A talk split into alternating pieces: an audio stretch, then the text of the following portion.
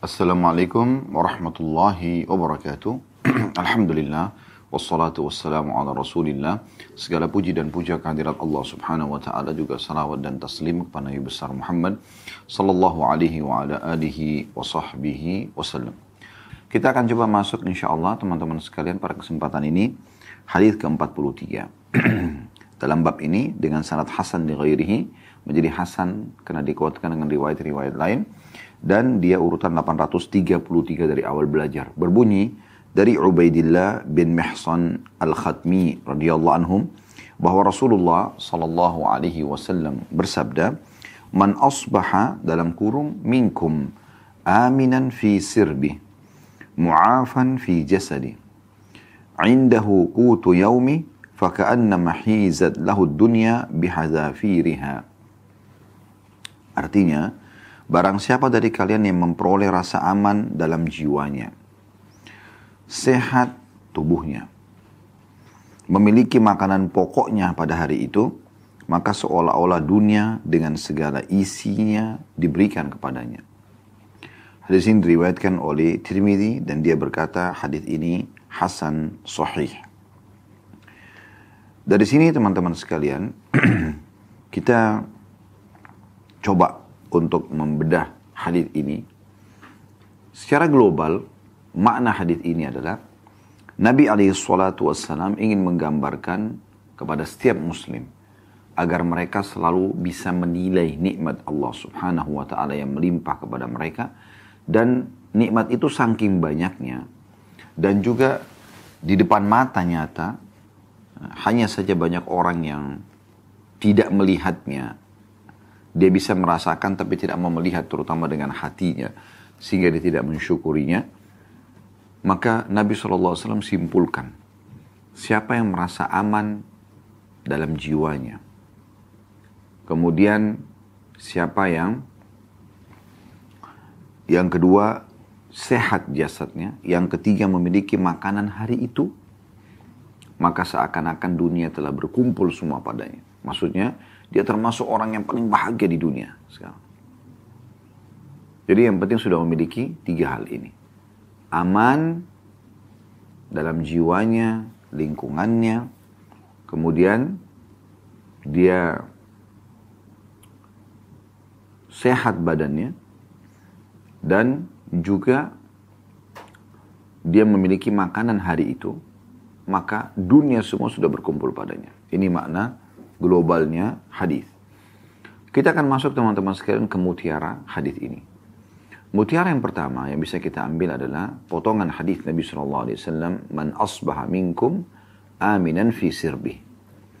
Barang siapa yang tiba di pagi hari di antara kalian, kemudian dia aman di jiwanya. Kalau menggunakan kasrah sirbi, maka jiwa, aman di jiwa. Imam Bukhari rahimahullah di dalam kitab adab mufradnya juga menyebutkan, uh, bisa juga ya, bermakna eh, aman di wilayahnya, aman di tempat tinggalnya. Kalau kayak kita aman di negaranya, aman di kotanya ya. Seperti Alhamdulillah, semoga Allah selalu tentramkan dan amankan negara kita Indonesia dan juga negara-negara kaum muslimin umumnya serta seluruh dunia secara umum. Tentunya Allahumma amin. Kita merasa aman. Walaupun ada kriminal, tapi Alhamdulillah Jazahumullah khairan para aparat kita terus coba ya dengan suka dukanya, dengan plus minusnya coba untuk meredam ya tidak bisa menghilangkan secara 100% karena kriminal memang di zaman Nabi SAW saja ada gitu ya. Padahal beliau adalah Nabi Allah ya, dan bersama beliau para sahabat yang mulia ridwanullah alaihim. Tapi ada terjadi gitu kan. Ada orang yang berzina, ada orang yang mencuri, ada orang yang membunuh dan seterusnya ya. Namun dengan adanya hukum yang baik, maka akan tentram, terkontrol. Ya, ada orang yang memang melanggar, tapi dihukum, gitu kan? Nah ini eh, sebuah hal yang luar biasa yang harus kita sadari sebagai nikmat yang besar dari Allah Subhanahu Wa Taala. Anda coba bayangkan kalau Anda berada di satu wilayah yang sedang dijajah. Contoh waktu negara kita dijajah oleh Belanda, 350 tahun, bukan waktu yang sedikit. Padahal Belanda negara yang kecil gitu kan. Di saat itu kita tertekan, ya, terganggu setiap saat uh, hak kita bisa diambil dari harta, setiap saat bisa saja dihukum uh, mati dan segala macam yang banyak dinukil kisah-kisah dari uh, para pejuang kita sebelumnya. Ya, semoga Allah rahmati mereka yang sudah wafat. Ya. Uh, dan juga di masa Jepang, ya, ya, saya masih menemukan di saat saya kecil dulu sebagian orang yang sangat tua ya, di kota Makassar waktu itu bercerita mereka mendapatkan masa-masa Jepang itu ya dan bagaimana kejamnya mereka dalam uh, menghukum orang-orang yang bagi mereka melanggar atau tidak melanggar. Ya, kalau dalam pandangan kita tidak melanggar tapi mungkin dalam pandangan mereka melanggar maka sudah cukup untuk dipenggal dihukum mati di pinggir jalan dan segala macam maka kita tidak ada ketentraman kan karena kita bisa saja setiap saat diganggu oleh para penjajah-penjajah tersebut. Oleh karena itu teman-teman sekalian kita harus sangat bersyukur dengan kemerdekaan yang sudah Allah SWT berikan kepada kita. Ya, dan sangat wajar pada saat dikenang ya, di pemerintahan kita dan oleh masyarakat Indonesia 17 Agustus adalah hari kemerdekaan itu adalah sesuatu yang sangat luar biasa memang e, nikmat yang harus dikenang dan disyukuri ya nikmat yang harus disyukuri dan ini adalah sebuah nikmat yang tidak terhingga anda bisa bayangkan, mungkin tidak asing bagi teman-teman uh, melihat kondisi saudara-saudara kita di Palestina. Ya. Sampai hari ini, uh, kami pun beberapa kali masuk di sana bersama dengan jemaah umrah, uh, umrah plus Aqsa. Semoga Allah subhanahu wa ta'ala memudahkan kita selalu bisa mengunjungi masjid ini. Karena masjid ini salah satu dari masjid, tiga masjid yang dianjurkan untuk kita kunjungi secara khusus. Ya. Masjid Haram Mekah, Masjid Nabawi Madinah, dan Masjid Aqsa di Palestina. Namun pada saat kita masuk ke sana, kondisi kita bisa ya beraktivitas ke masjid, kita sewa hotel, tour city, bisa. Ya, tetapi kondisinya di sana sini ada tentara Israel yang menjaga. Karena mereka merasa diri mereka sekarang berkuasa dan mereka menjajah masyarakat Palestina gitu kan. Tapi masyarakat Palestina tidak tidak punya keamanan. Saya berbicara dengan sebagian mereka mereka mengatakan kami tidak pernah tahu kapan kami bisa diserang, kami dituduh, kami ditangkap. Ya. E, tanpa ada alasan yang jelas, mereka tidak memberikan alasan gitu. Ya. Kapan mereka mau buat konflik, kapan mereka berhentikan, nah, ini semua ya, bisa terjadi. Bagi tidak ada keamanan, aman itu ada tapi masih terancam gitu kan. Anda lihat bagaimana Muslim sekarang di India, ya. Kaum Muslimin di India. Di, dihidupkan uh, Islamophobia sehingga seakan-akan Islam itu komunitas yang tidak perlu hidup di tengah-tengah kita. Diusir uh, keluar uh, dilakukan penyiksaan ya. Ini semua hal-hal yang aneh sekali. Tidak asing di YouTube ya. Dan saya terus terang uh, menghindari menonton beberapa cuplikan walaupun ada yang sempat ya karena hal-hal seperti ini kayaknya terlalu kejam gitu ya Orang dipukulin, orang dipaksa ini, orang diinjakin dan segala macam. Padahal di negara mereka sendiri, mereka lahir di situ. Ya, mereka lahir di situ. Uh, tapi karena dianggap mereka ini muslim, maka harus di uh, disiksa kan gitu. Nah ini aneh ini. Sementara mereka sendiri hidup di negara-negara Islam, termasuk di Indonesia, mereka tenang, tentram, tidak diganggu. Ya. Agama-agama lain yang tinggal di negara Indonesia, di Malaysia, di Brunei, tidak diganggu sama sekali. Bahkan mereka menguasai ekonomi, ya, mereka terlibat uh, uh, dalam transaksi jual beli, kewarganegaraan, bahkan sampai kepada politik misalnya.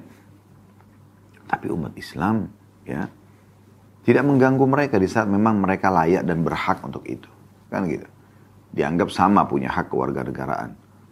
Tapi subhanallah, bila umat Islam yang minoritas ini kadang-kadang sering terjadi ya penekanan-penekanan.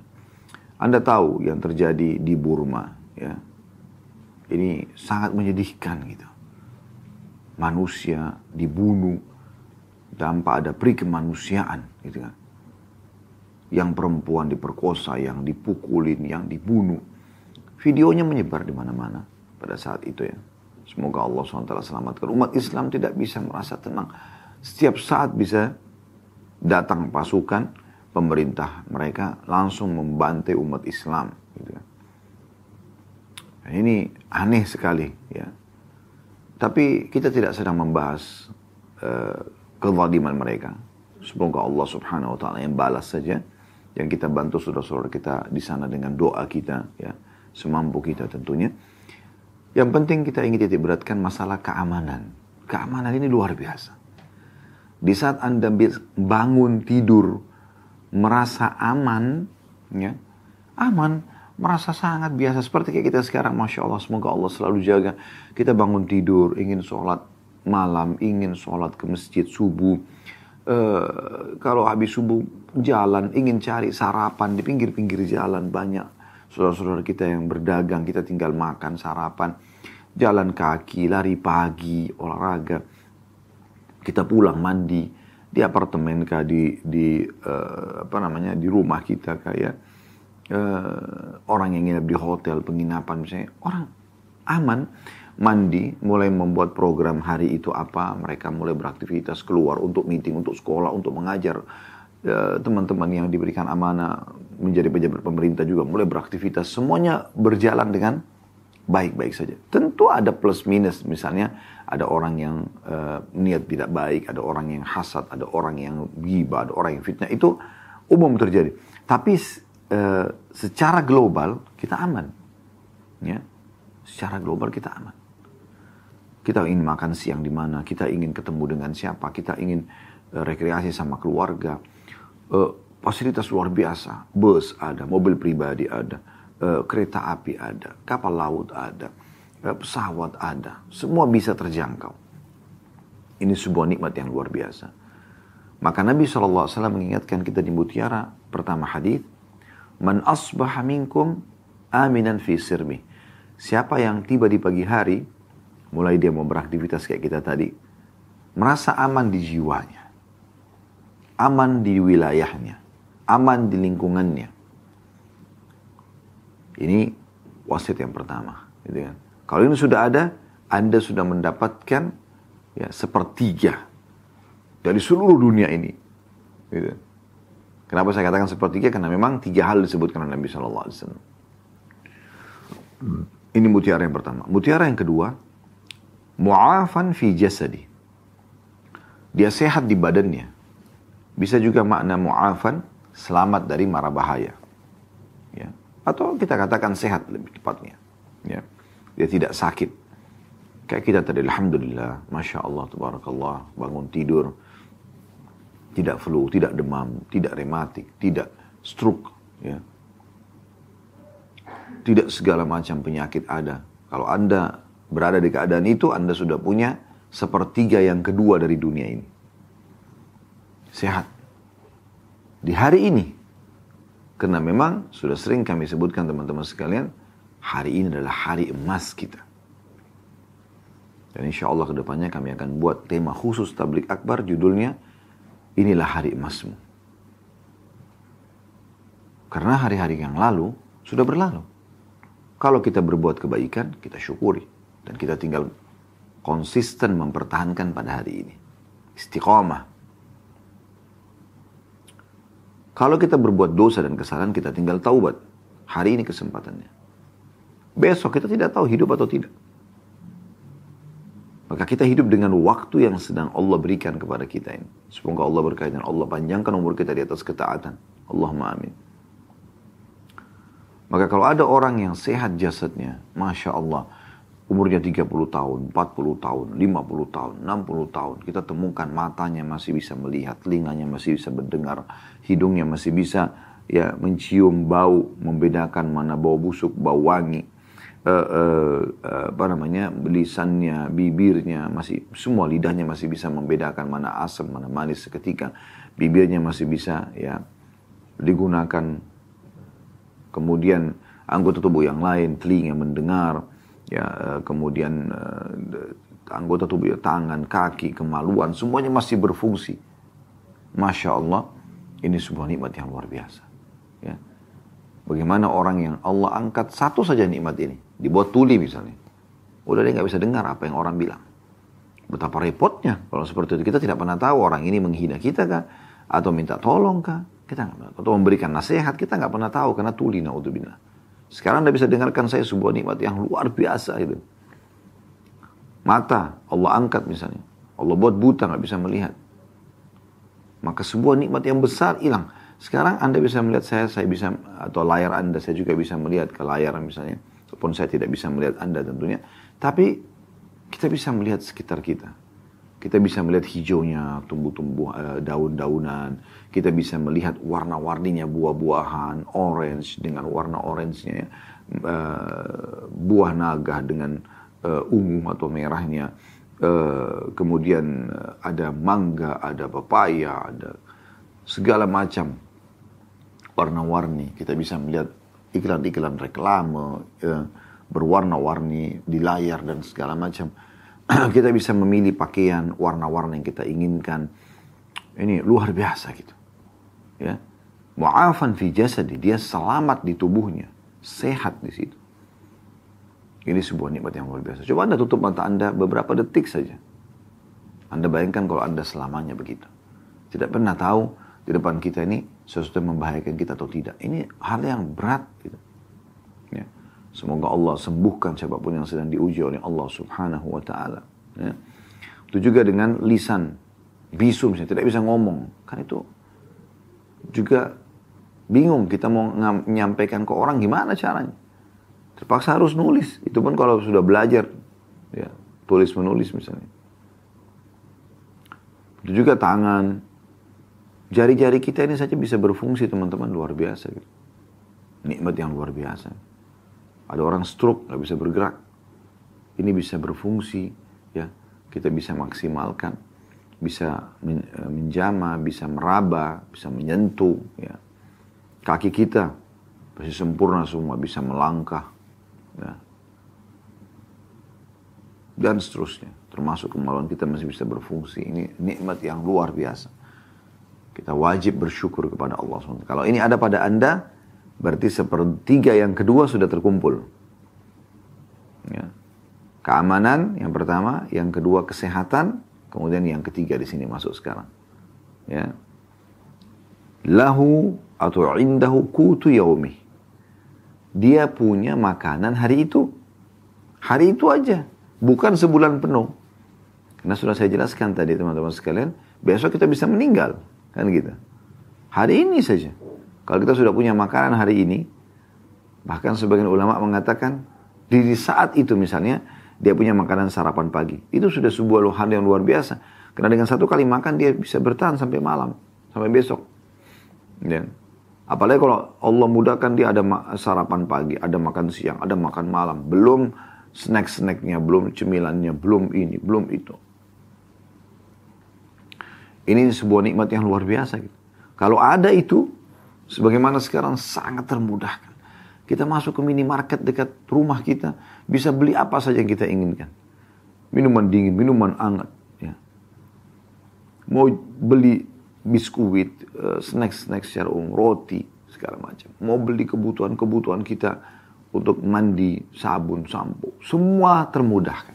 Maka coba sentuh diri kita secara keimanan kalau kita sedang ya diberikan nikmat yang melimpah oleh Allah Subhanahu wa taala. Kalau nikmat ini diangkat oleh Allah seperti dengan peperangan misalnya, ya. Seperti waktu di awal-awal pandemi yang sangat luar biasa sampai-sampai kita kesulitan karena semua pada ditutup. Ya.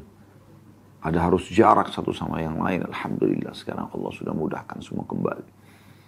Maka kalau ini juga ada pada Anda, maka Anda sudah menyempurnakan sepertiga yang tersisa untuk eh, itu meraih dunia ini semuanya di tangan Anda. Ya, jadi tiga hal, aman, keamanan, kesehatan, ya, adanya makanan. Ya. Maka itu dunia semua sudah berkumpul pada kita. Nah ini yang kita bisa ambil dari hadis yang kita pelajari. Ya. Tentu hadis ini hadis yang urutan eh, uh, 43 ini dalam kitab sedekah ini berada di bab keempat ya. Saya ingatkan kembali bab kita yaitu bab ancaman dan pengharaman meminta-minta dalam kondisi mampu, keterangan tentang dicelahnya tamak dan anjuran menahan diri dari meminta-minta, punya sifat kana'ah, dan makan, makan dari hasil sendiri. Jadi ini semuanya adalah judul. Nah, kalau Anda bertanya, apa hubungannya antara hadis ini dengan kitab sedekah? Maka kita mengatakan Imam Al-Mundiri rahimahullah memasukkan dalam kitab sedekah ada bab khusus bab keempat ancaman dan pengharaman meminta-minta dalam kondisi mampu, keterangan tentang dicelanya tamak dan anjuran menahan diri dari meminta-minta. Ya, di sini hadis ini masuk dalam potongan judul ini ya, menahan diri dari meminta-minta. Kemudian sifat kana'ah, merasa cukup dan makan dari hasil usaha sendiri. Ini masuk dalam hadis atau hadis ini masuk dalam penjelasan ini. Karena dengan ya kita melihat ternyata aman di rumah kita, di lingkungan kita, kita punya kesehatan di jasad, kita punya makanan yang mencukupi untuk hari itu, maka sudah cukup. Jadi kita jangan mengemis. Ya. Itu hubungan atau relevansi antara hadis ini dengan bab kita. Kita masuk selanjutnya teman-teman sekalian, hadis nomor 44 dalam bab ini.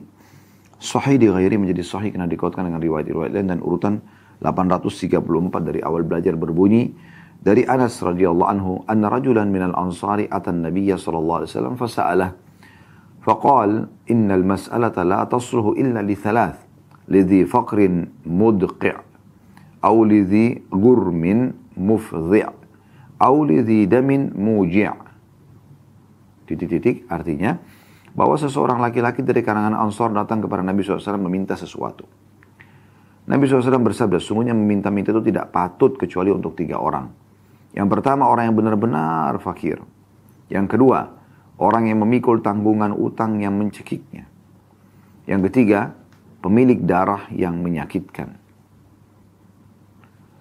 Diriwayatkan oleh Abu Daud dan Al-Baihaqi secara hadis ini panjang dan lafadznya adalah dan lafadznya adalah lafadz Abu Daud. Yang dimaksud di sini beliau berikan penjelasan al-faqrul mudqi' ya, dengan mim dibaca dhamma, dal yang disukun dan qaf yang dibaca kasrah ialah kemiskinan yang berat yang membuat pemiliknya menempel di daqa' yaitu tanah yang gersang. Jadi saking tidak punya apa-apa lagi, udah dia terpaksa hidup sendirian di sebuah padang pasir yang tidak ada tempat bersandar pun. Itu disilakan ya dengan al-faqrul mudqi'. Kemudian yang kedua, gurmin mufdhi' yang dimaksud dengan gurm dengan ghain dibaca dhamma dan ra disukun yaitu beban yang mesti ditunaikan bukan karena imbalan. Sementara mufdhi' dengan mim dibaca dhamma, fa disukun dan dha-nya dibaca kasra, yaitu berat lagi buruk. Ya. Artinya dia punya beban yang sangat berat, ya. tanggungan utang terutama yang sangat berat. Ini dia boleh minta. Kemudian potongan zu damil muji' atau lidhi damin muji' pemilik darah yang menyakitkannya itu orang-orang yang memikul diat kerabatnya atau sahabatnya atau orang yang dihormatinya yang membunuh, dia harus membayarnya kepada keluarga korban. Jika dia tidak melaksanakan maka kerabat atau sahabatnya itu akan dibunuh yang tentu akan membuatnya sedih. Ya. Baik, kita coba uh, jelaskan hadis ini lebih dalam teman-teman sekalian. Kita langsung masuk ke mutiara hadis ya.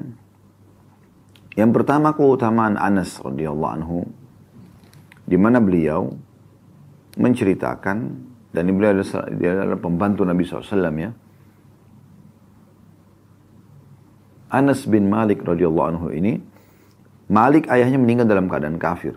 Tapi ibunya terkenal Ummu Sulaim. Ada julukannya Rumaisa atau Bumaisa radhiyallahu anhu. Wanita yang sangat luar biasa, punya sejarah bahkan dijamin punya pengaruh dalam sejarah Nabi Shallallahu Alaihi Wasallam pada pada kehidupan Nabi SAW. Ya maksud saya pada uh, masa Nabi Shallallahu Alaihi Wasallam dan wanita yang dijamin surga oleh Nabi Alaihi Wasallam.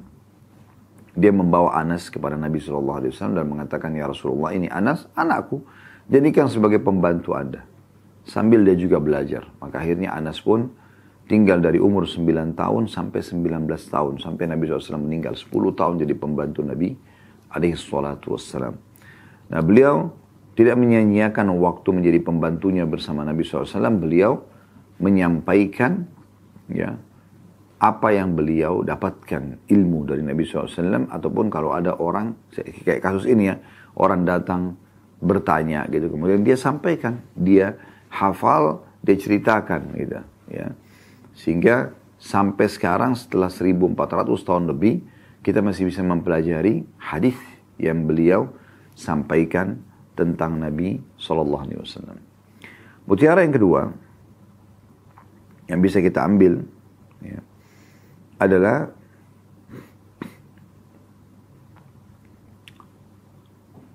larangan Nabi Shallallahu Alaihi Wasallam untuk mengemis bagi setiap Muslim. Larangan Nabi Shallallahu Alaihi Wasallam untuk mengemis untuk setiap Muslim. Dan bagaimana sudah panjang lebar banyak hadis yang kita sebutkan sebelumnya, Orang kalau sengaja mengemis, apalagi dia punya kemampuan, maka seakan-akan dia sedang memegang bara api. Itu tidak dibolehkan dalam Islam. Sampai pernah ada sahabat yang datang minta, sementara dia punya kemampuan. Dia minta kepada Nabi SAW. Nabi SAW mengatakan, seseorang di antara kalian datang kepadaku. Kemudian dia meminta, lalu kemudian dia pulang, dia tidak sadar dia sedang membawa bara api. Karena dia punya kemampuan gitu. Tidak boleh. Ya. Oleh karena itu, Nabi SAW mengecualikan tiga keadaan. Kita masuk ke mutiara yang ketiga, yaitu pengecualian tadi. Keadaan yang pertama yang membolehkan orang untuk mengemis ialah miskin, susah hidupnya. Susah hidupnya. Dari sini digambarkan betul-betul fakrin mudqi' Sudah kita jelaskan dan kita bacakan tadi. Mudqi' itu diistilahkan orang yang uh, fakrin mudqi' adalah orang yang susah sekali hidupnya saking susahnya dia sampai tinggal di sebuah lapangan uh, apa namanya di padang pasir yang gersang tidak tidak ada pohon pun untuk bersandar saking susahnya. Itu diistilahkan begitu. Maka kalau keadaannya begini dia minta sampai Allah memberikan dia kemampuan.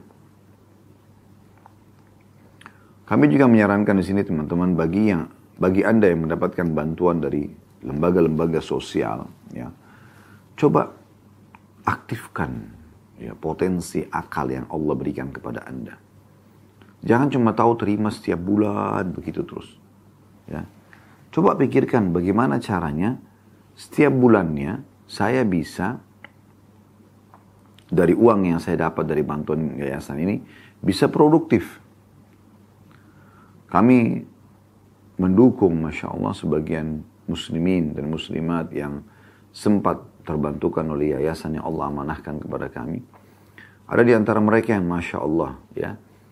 Ada seorang nenek sudah berumur, kemudian dia disuplai dan dibantu oleh yayasan dan dia dari uang yang dia terima itu dia coba kelola potensi yang ada dalam dirinya sehingga dia mandiri. Dan subhanallah betul-betul mulia. Pada saat dia sudah mandiri, dia membahasakan kepada kami kalau saya sudah cukup sekarang, sudah tidak perlu lagi. Setelah ditanya ternyata memang dia mengelola dengan baik sehingga dia membuka usaha makanan kecil-kecilan dan sudah berhasil, masya Allah. Nah, dia melepaskan diri dari minta-minta. Nah, memang termasuk dosa kalau orang sengaja minta-minta sementara dia punya kemampuan. Lalu keadaan yang kedua adalah orang yang terlilit utang. Di sini dikatakan awlidhi gurmin mufdhi' atau orang yang terlilit utang tapi utangnya ini bukan utang yang dia masih bisa bayar, cicilan pun dia masih mampu bayar. Bukan ya. Betul-betul di sini mufdhi' artinya mencekik dia. Bisa sampai membuat nyawanya ya, melayang. Dia dibunuh orang. Maksudnya dia buka pintu minta-minta. Jadi bukan ada utang karena dia mampu bayar lalu kemudian dia minta-minta sama orang. Enggak. Kalau dia masih mampu bayar tentunya tidak. Kemudian yang ketiga adalah wadhi damin muji' Ini sedikit butuh kita jelaskan. Atau seseorang yang punya beban untuk membayar dia pembunuhan. Apa itu dia? Denda, teman-teman sekalian. Dalam Islam, kalau misalnya si A membunuh si B, ya, si A membunuh si B, B mati lain. Dalam Islam, kalau keluarga ini menuntut agar dihukum mati juga si pembunuh, dan terbukti memang si pembunuh ini berlaku salah, dia sengaja dan segala macam, maka hukumnya dikisos. Dia juga dibunuh gitu. Karena dia telah membunuh. Ya. Atau ada opsi lain supaya dia tidak dibunuh. Yaitu dia membayar, si pembunuh ini membayar dia denda kepada kerabat orang yang terbunuh. Ahli warisnya. Ya. Nah kalau ada orang, misal ayahnya membunuh orang. Ayahnya bukan orang mampu. Dia sebagai anak sekarang. Maka supaya ayahnya tidak dibunuh oleh keluarga yang telah dibunuh oleh ayahnya ini, dia sebagai anak negosiasi dengan keluarga yang terbunuh untuk membayar tebusan gitu. Supaya ayahnya dia lepas. Nah orang seperti ini, dia misalnya, misal keluarga yang uh, membunuh ini atau terbunuh ini, meminta misal, misal ini contoh saja, angka 100 juta rupiah. Ini anak si pembunuh tidak punya kemampuan. Lalu kemudian dia melihat, oh ada solusi. Bagaimana caranya? Dia minta pada teman-temannya misalnya, tolong bisa bantu nggak ayah saya ini akan dihukum mati juga nih. Akan terjadi eh, keributan di keluarga, mungkin perang antara suku segala macam. Tapi saya nggak punya uang untuk membayar dendanya. Mereka meminta konsekuensinya sekian misalnya.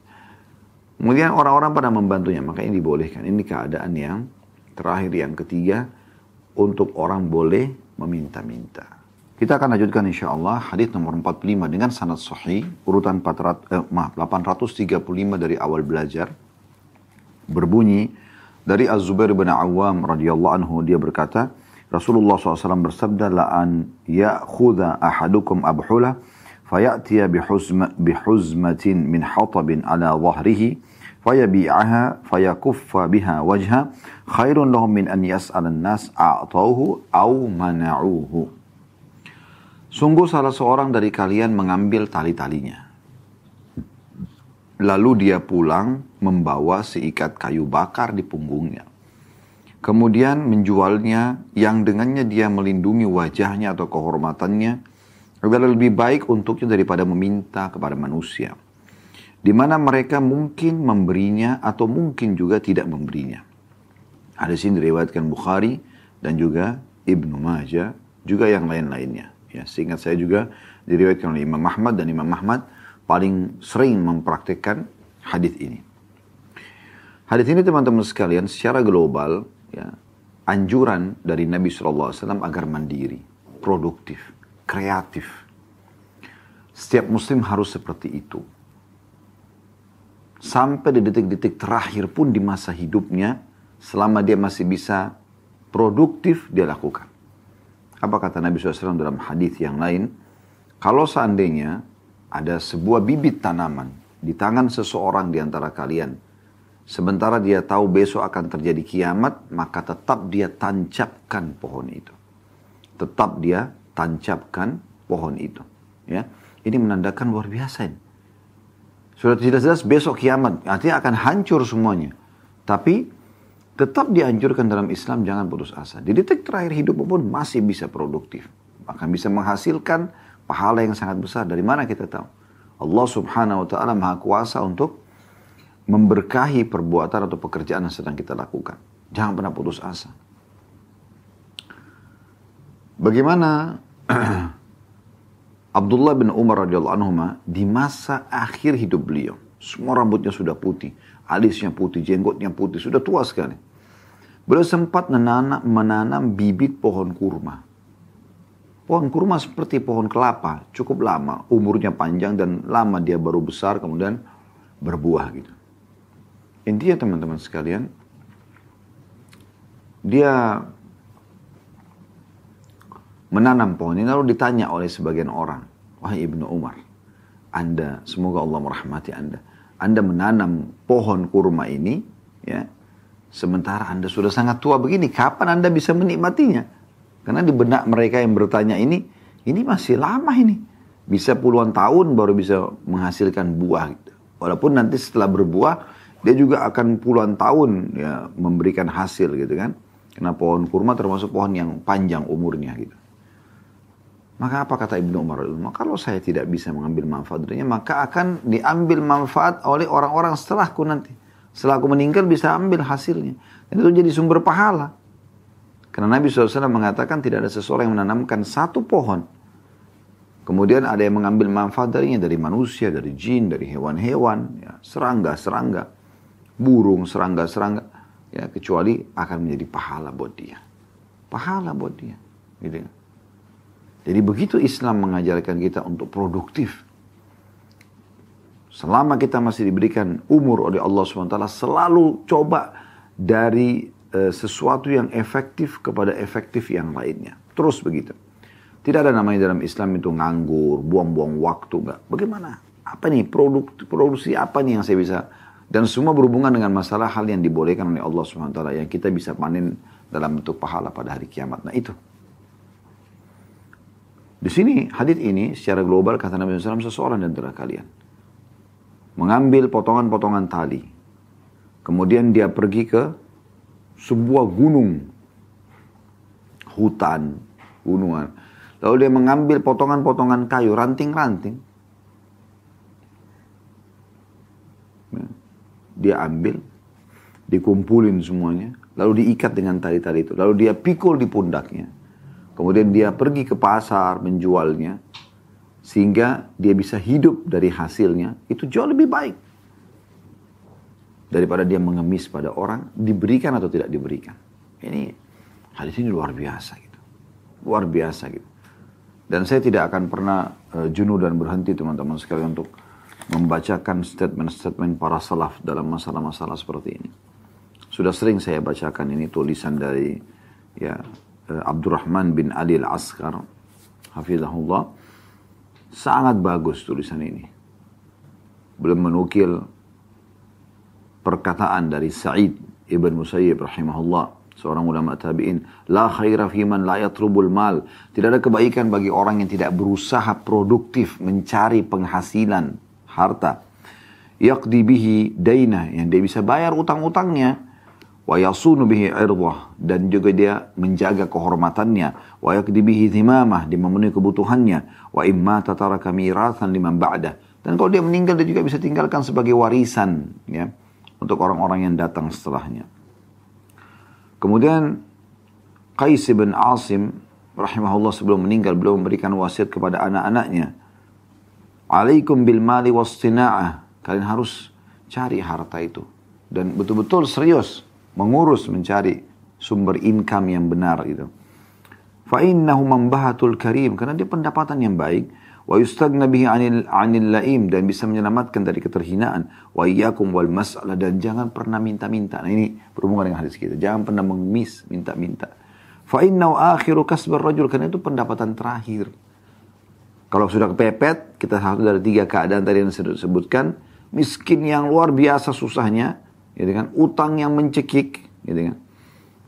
Itu udah nggak mungkin lagi kita lolos daripada itu, ya atau ada dia yang harus kita bayarkan ya, denda tadi kalau ada pembunuhan. Dan kita termasuk terlibat harus membantu. Misalnya tadi contoh ayah yang membunuh atau ibu misalnya. Maka itu lain. Ya. dan beliau mengatakan innal amala wa in kana yasiran fahuwa khairu minal bitalah. Sungguhnya bekerja itu produktif walaupun sederhana Jauh lebih baik daripada vakum, nganggur. Wa khairum nawali min ashabil mal. Dan jauh lebih baik daripada menunggu diberikan oleh para pemilik harta. Wa aswa minhu ashabil gina. Dan lebih buruk daripada itu mengemis-kemis kepada orang-orang kaya. In minna ala dhahri yahmiluha. Karena kalau dikasih pun, tetap akan jadi beban di pundak dia. Misalnya Anda minta mengemis sama orang. Kemudian satu waktu Allah berikan ada kekayaan, misalnya tiga tahun, lima tahun kemudian. Kalau Anda ketemu sama orang yang pernah memberi Anda di saat Anda mengemis, tetap seperti ada sebuah beban. Walaupun kita mungkin sekarang level pendapatannya sudah sama dengan dia. Coba. Ya. Wa in mana'uhu indahu su'atan dan kalau dia ditolak pada saat dia minta terkumpul padanya dua keburukan sekaligus. Ya. Zillatul khaybah wa zillatus su'al. Zillu, zillul khaybah wa zillus su'al. Keterhinaan ya tercorengnya wibawa gitu ya. Terhina karena tercorengnya wibawa dan juga terhina karena mengemisnya. Umar bin Khattab radhiyallahu anhu mengatakan, "Maksabatun fi diana khairu min su'alin nas." Pendapatan dalam kondisi susah payah tetap lebih bagus daripada mengemis pada orang-orang. Waruwiya an Luqman annahu qala li ibnihi dan dinukil juga riwayat bahwasanya Luqman berkata kepada anaknya, Ya bunaya ista'in bil kasbil halal. Wahai anakku selalu cari pendapatan halal. Fa inna maftakar ahadun illa asabatu ihda thalathul khisal. Karena tidak ada orang yang berlepas diri dari ya, hal ini kecuali dia akan ditimpa satu dari tiga hal. Rikkatun fidini, lemah imannya, lemah agamanya. Ya. Itu ada orang murtad tinggalkan agama hanya karena kebutuhan pokok makanan. Ya. Yang kedua, dha'fu fi akli, lemah akalnya. Pengangguran tuh akalnya lemah karena tidak biasa berpikir. Ya. Duduk aja vakum, malas-malesan gitu. Awwaha'un fi muru'ati atau tercoreng kehormatannya. Wa Allah min hadha istighfafun nasu bihi. Dan lebih berat, berat daripada itu, manusia akan menganggap remeh dia. Nah, ini luar biasa gitu. Dan beliau mengatakan inna la yaliku birrajulil akil an yarda li nafsi an yakuna himlan 'ala al-mujtama. Seharusnya kata beliau, laki-laki yang berakal, seseorang yang berakal, ya, yang punya harga diri, dia tidak akan mau menjadi beban bagi masyarakat. Thakilan la faidata min. Memberatkan dan dia juga berat. Ya, tidak ada faedah, tidak ada, tidak ada produktivitasnya. Farigan an syugul, kosong dari aktivitas pekerjaan. Yaqulu Umar radhiyallahu anhu Umar berkata radhiyallahu anhu inni la ara rajula fayujibuni syaklu. Maksudnya aku melihat seseorang dan aku kagum melihat wajahnya atau penampilannya. Fa in sa'altu anhu faqila la amala law saqata min aini. Tapi pada saat aku tanya tentang dia dan dikatakan dia pengangguran, maka jatuhlah dia di, di hadapan mataku, gitu ya. Jadi luar biasa gitu peringatan-peringatan dan cukup banyak ya Eh, dalam Islam anjuran-anjuran untuk menjaga semua ini agar berhati-hati dari mengemisnya. Dan ada sebuah hadis yang saya mengingatkan diri saya dan juga ingatkan teman-teman sekalian, yaitu hadis Nabi Shallallahu Alaihi Wasallam. Ya, diriwayatkan oleh Tabarani dengan sanad sahih disebutkan juga oleh beliau. Anna rajulan marra ala Nabi Alaihi Wasallam fara'a sahaba min jaldi min jaldihi wa nashatihi fil amal bahwasanya Nabi SAW dan beberapa sahabat melewati seorang sahabat yang lain yang sangat uh, aktif ya dan produktif dia dalam pekerjaannya. Faqalu, maka para sahabat berkata, "Ya Rasulullah, lau kana hadza fi sabilillah, kalau seandainya upayanya orang ini bisa dihitung di jalan Allah ada pahalanya, bagus sekali." Faqala Rasulullah sallallahu alaihi wasallam, maka Nabi SAW mengatakan, "In kana kharaja yas'a ala waladihi sigharan fa huwa fi sabilillah." Kalau seandainya dia keluar mencari pendapatan untuk membiayai anak-anaknya yang masih kecil, belikan susunya, segala macam kebutuhannya, maka dia dihitung di jalan Allah. Wa in kana kharaja yas'a ala abawaini syaikhaini kabiraini fa sabilillah. Atau dia keluar mencari memenuhi untuk mencari pendapatan untuk memenuhi kebutuhan kedua orang tuanya yang sudah tua, juga dia di jalan Allah. Wa in kana kharaja yas'a ala nafsi ya'iffuha fa sabilillah. Atau dia keluar untuk memenuhi kebutuhan dasar dia sendiri supaya dia mulia, punya harga diri juga di jalan Allah, berpahala. Wa in kana wa mufakharatan fa huwa fi syaitan. Tapi kalau dia keluar karena ria dan untuk sombong-sombongan, untuk bangga-banggaan, saya ini bekerja di sini, ini kantor saya, ini jabatan saya dan segala macam, maka dia berada di jalan syaitan. Di jalan syaitan. Ini ya cukup panjang lebar ya uh, sudah pernah kami baca dan ini sebagian kecil saya bacakan tentunya. Hadis yang mirip dengan ini kita langsung masuk ke hadis ya. Uh, Contoh tadi hadis ini kita coba korek mutiaranya. Jadi yang pertama itu tentang motivasi dalam Islam oleh, oleh Nabi SAW untuk bekerja setiap muslim produktif dan kreatif. Kemudian yang kedua yang bisa kita ambil mutiaranya adalah larangan justru untuk mengemis. Ya. Jadi bukan cuma produktif, tapi juga sisi lain dia tidak mengemis. Jangan ada orang mungkin bekerja tapi tetap masih mengemis. Nah, ini tidak dibolehkan.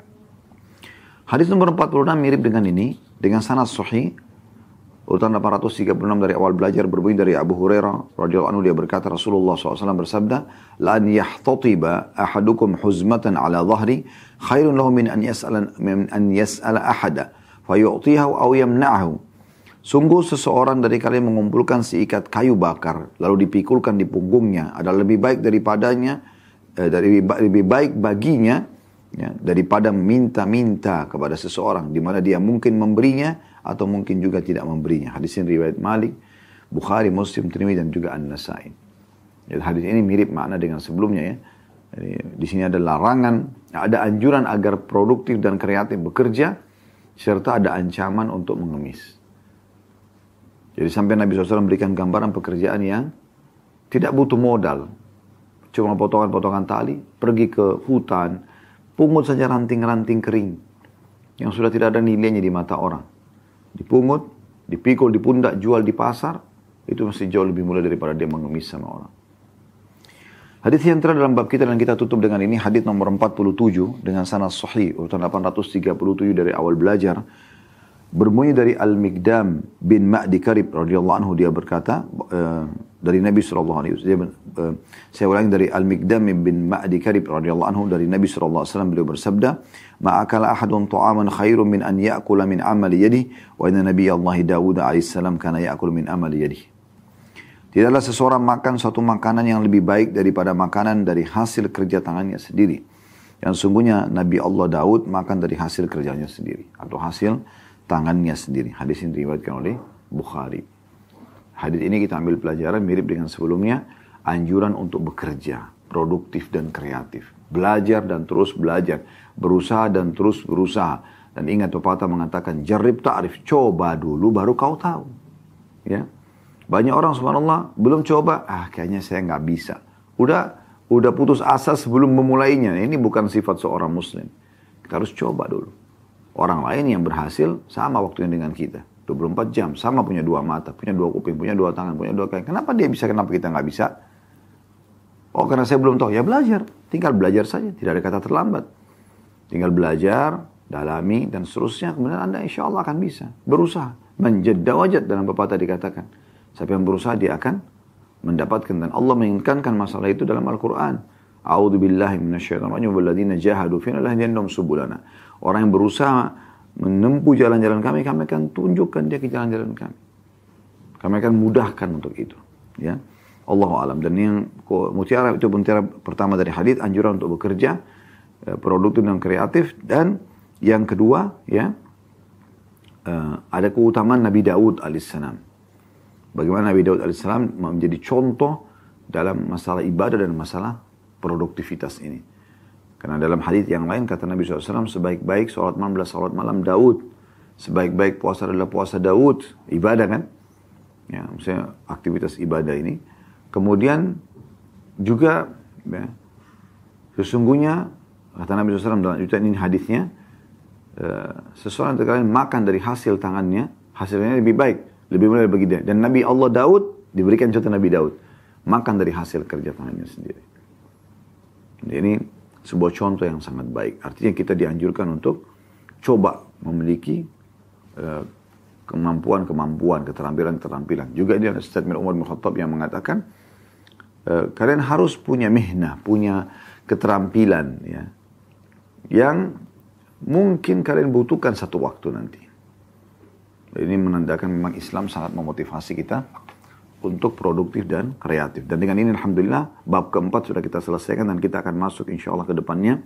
Bab kelima, bab yang mulia yaitu anjuran mengajuk, mengadukan kesulitan dan hajat yang menimpa kepada Allah. Baik teman-teman sekalian, kalau ada benar dari Allah, kalau ada dari saya, mohon dimaafkan. Subhanakallah bihamdika. Asyhadu an la ilaha illa anta astaghfiruka wa atubu ilaik. Wassalamualaikum warahmatullahi wabarakatuh.